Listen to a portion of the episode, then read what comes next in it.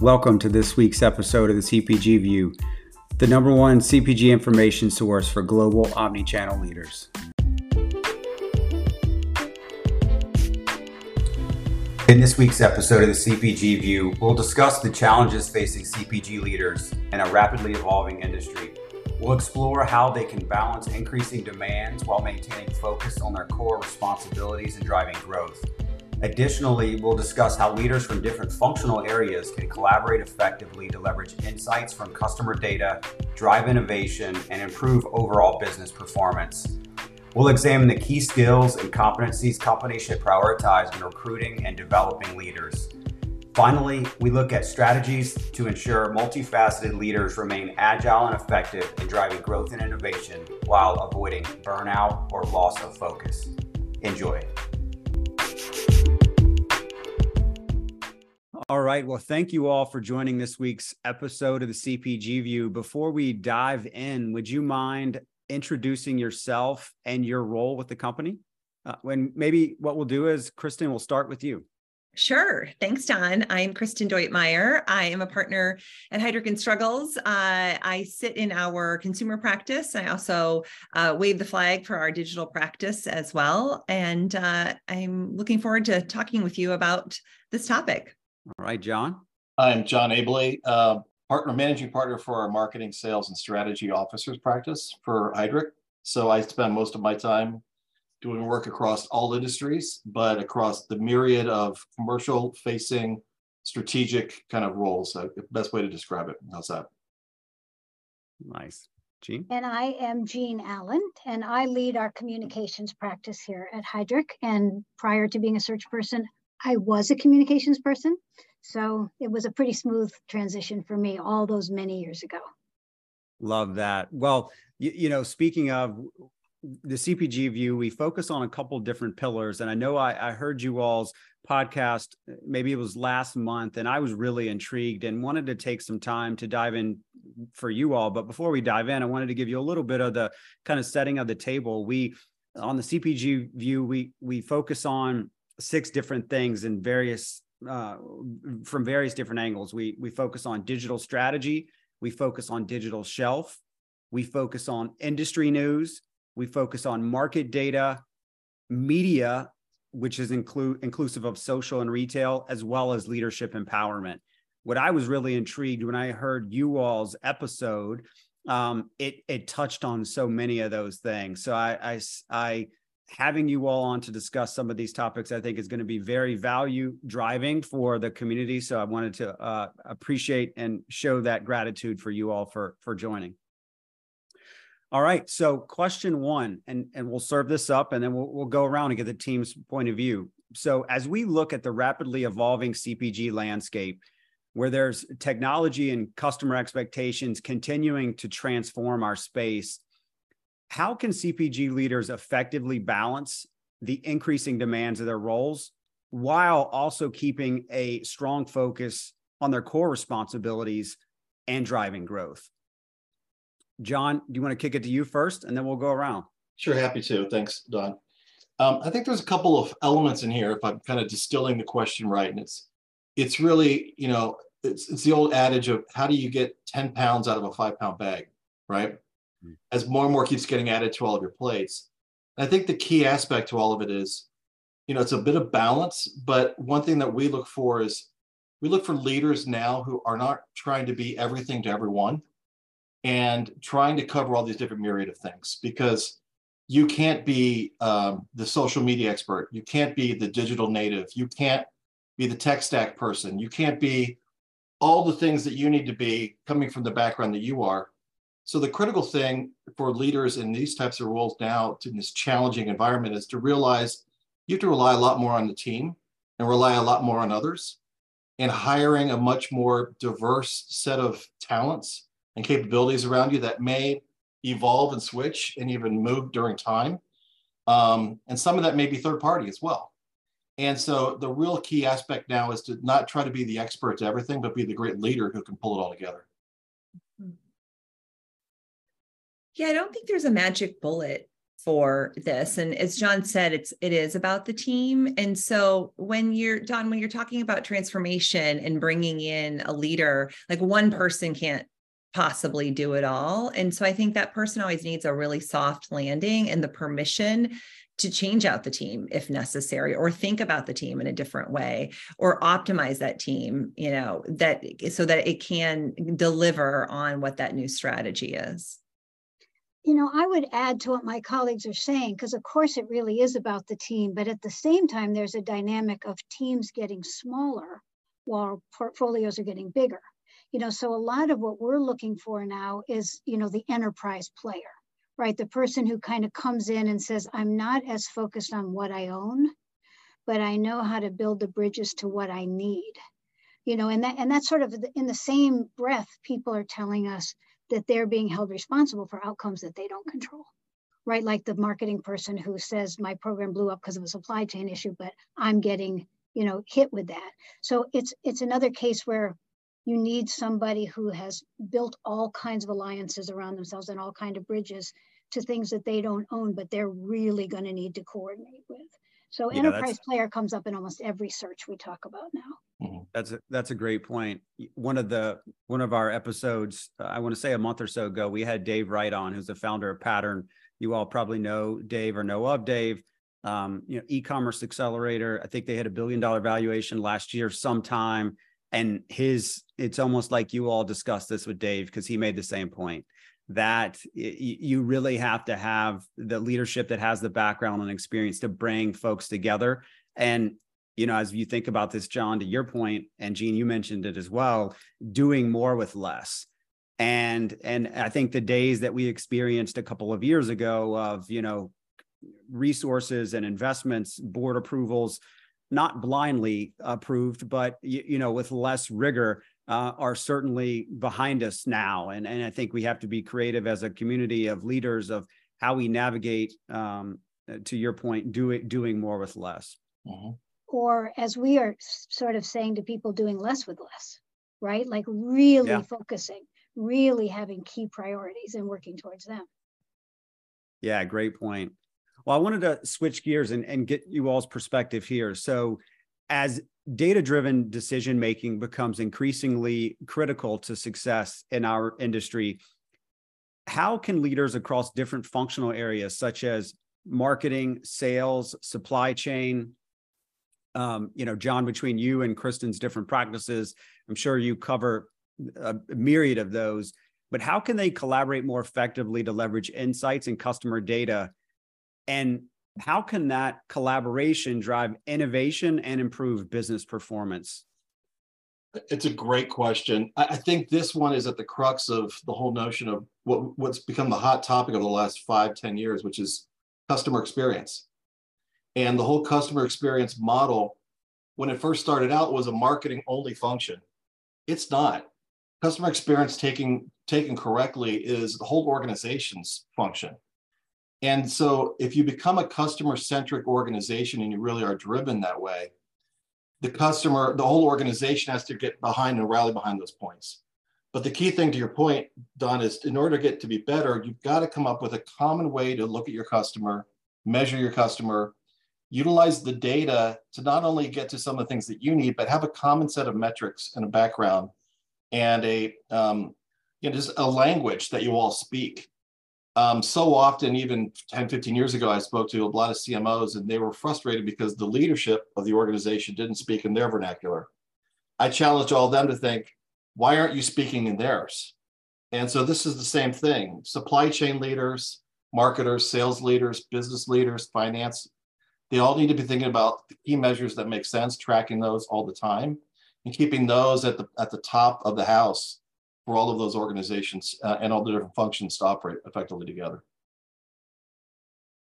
I think the other part is being crystal clear on a company or a brand's purpose or mission. And so that when you think about the customer and what the customer needs, like all of those decisions ladder up to that to that purpose and so it makes that collaboration and um, you know kind of that cross functional work just go more smoothly because everybody is focused on that purpose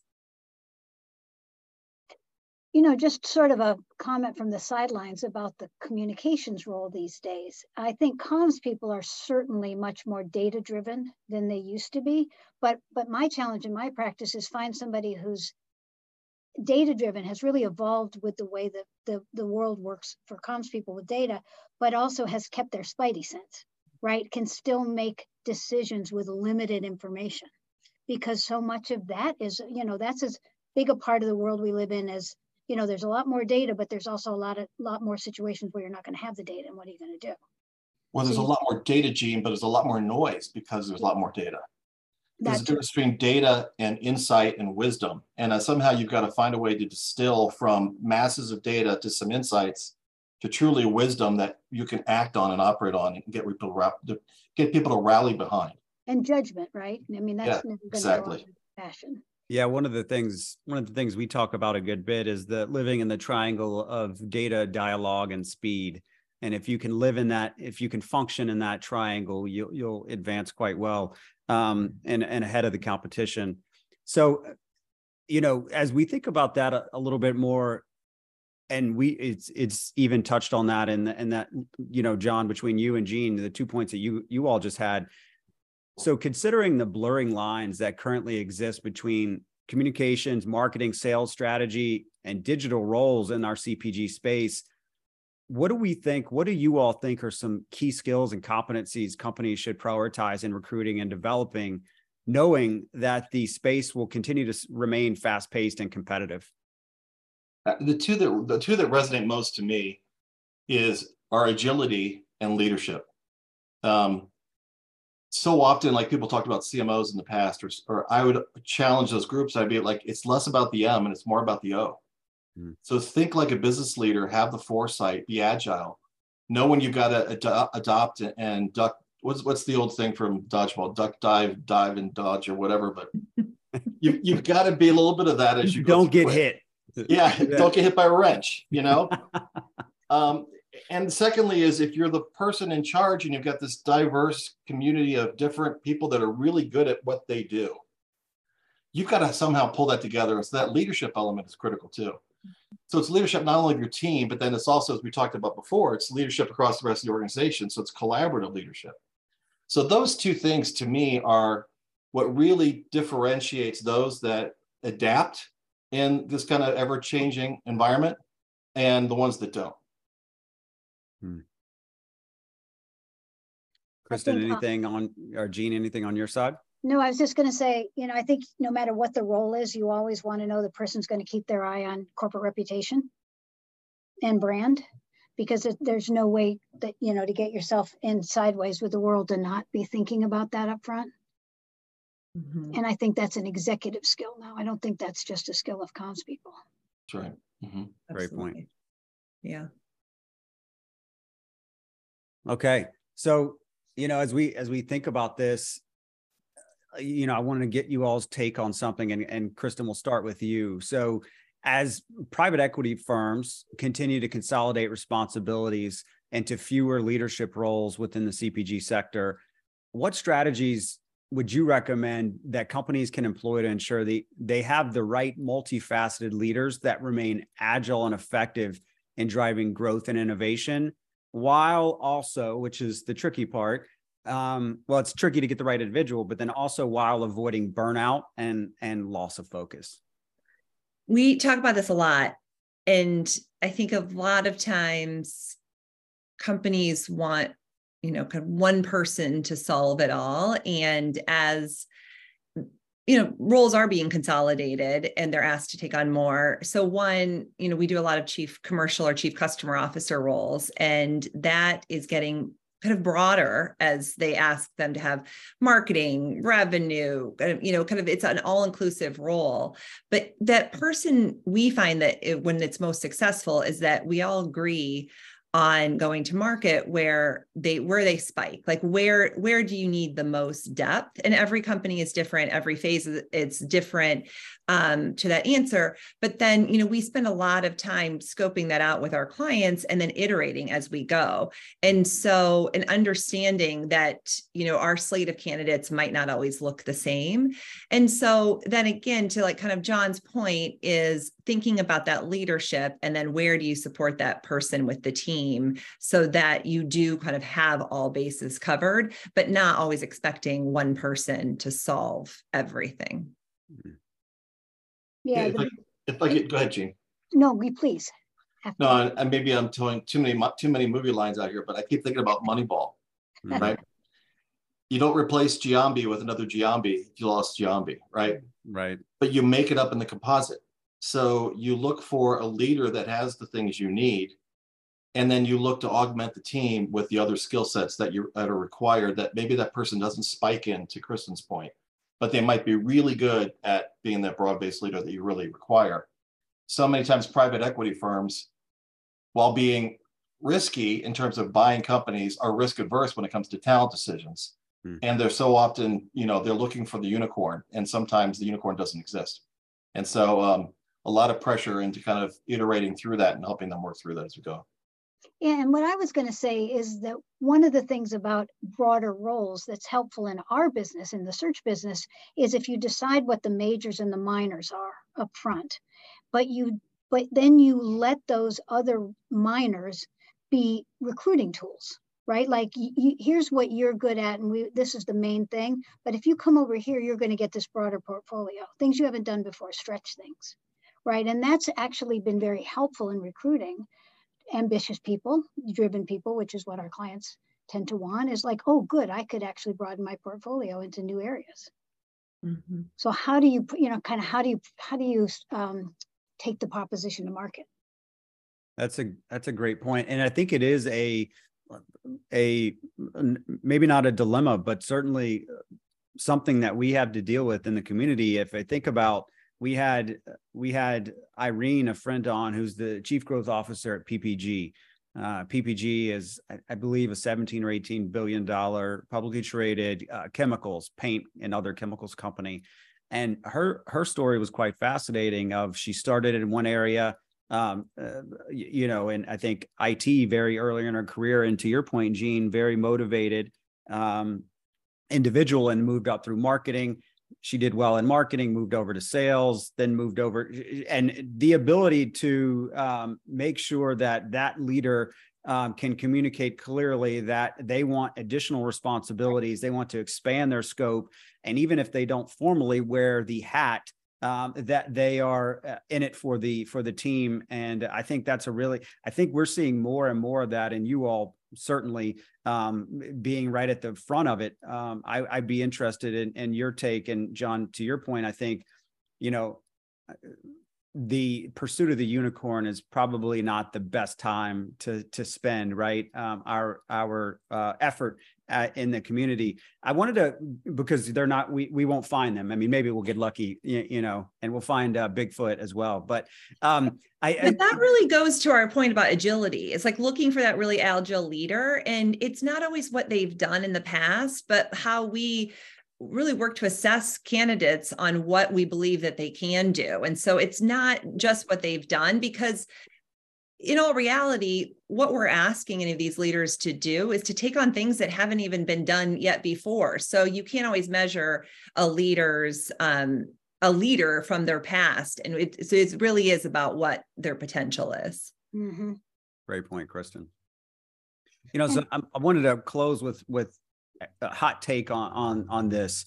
The you know, depending on who we speak with in the in the community and where they sit on this, they they feel one of two ways. But I I look at it and I I think about the fact that you know, jean you and I were talking about this that evolution will occur in the talent market and that skill sets grow as a plus players take on formal and informal responsibility kristin to your point that they have not taken on before and they're going to be going into in some cases uncharted waters as org design structure process uh, tech perhaps isn't there to enable uh, the the ambition of the organization.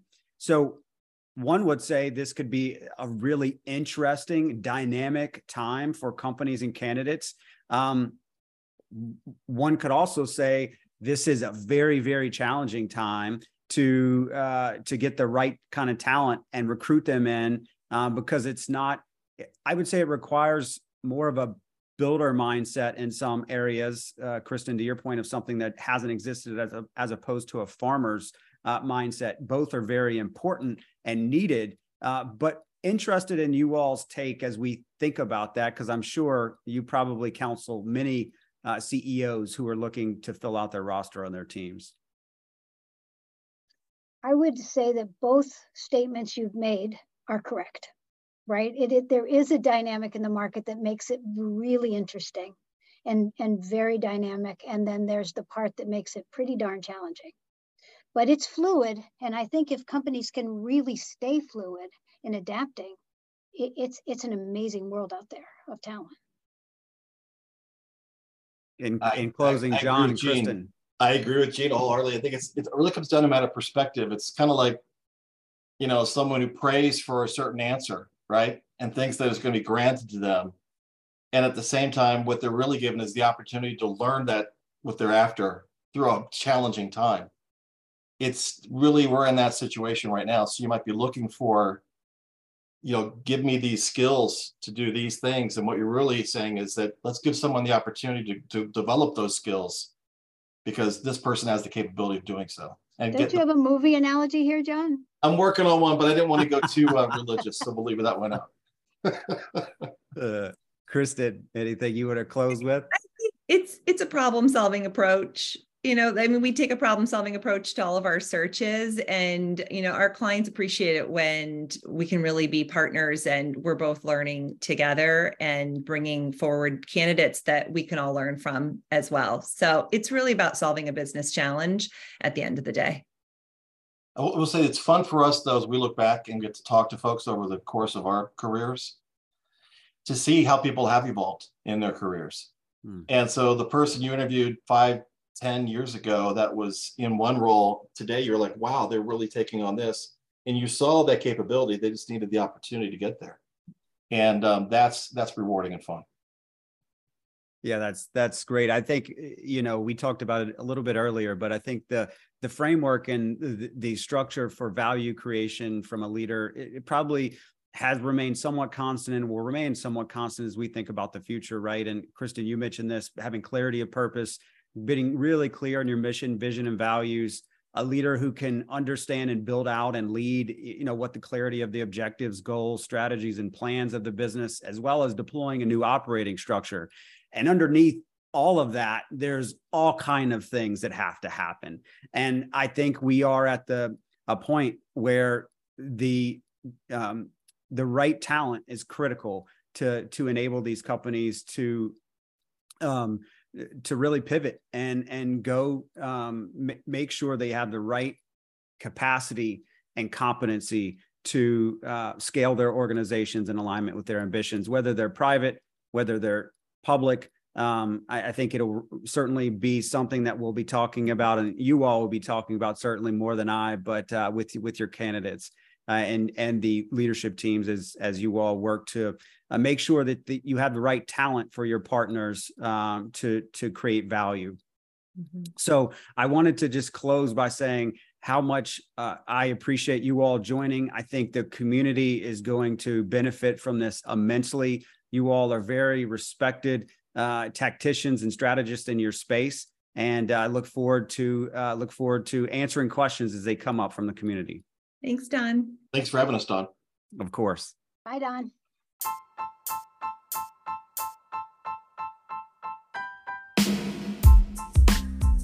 Thank you for listening to this week's episode of the CPG View, the number one CPG information source for global omni channel leaders.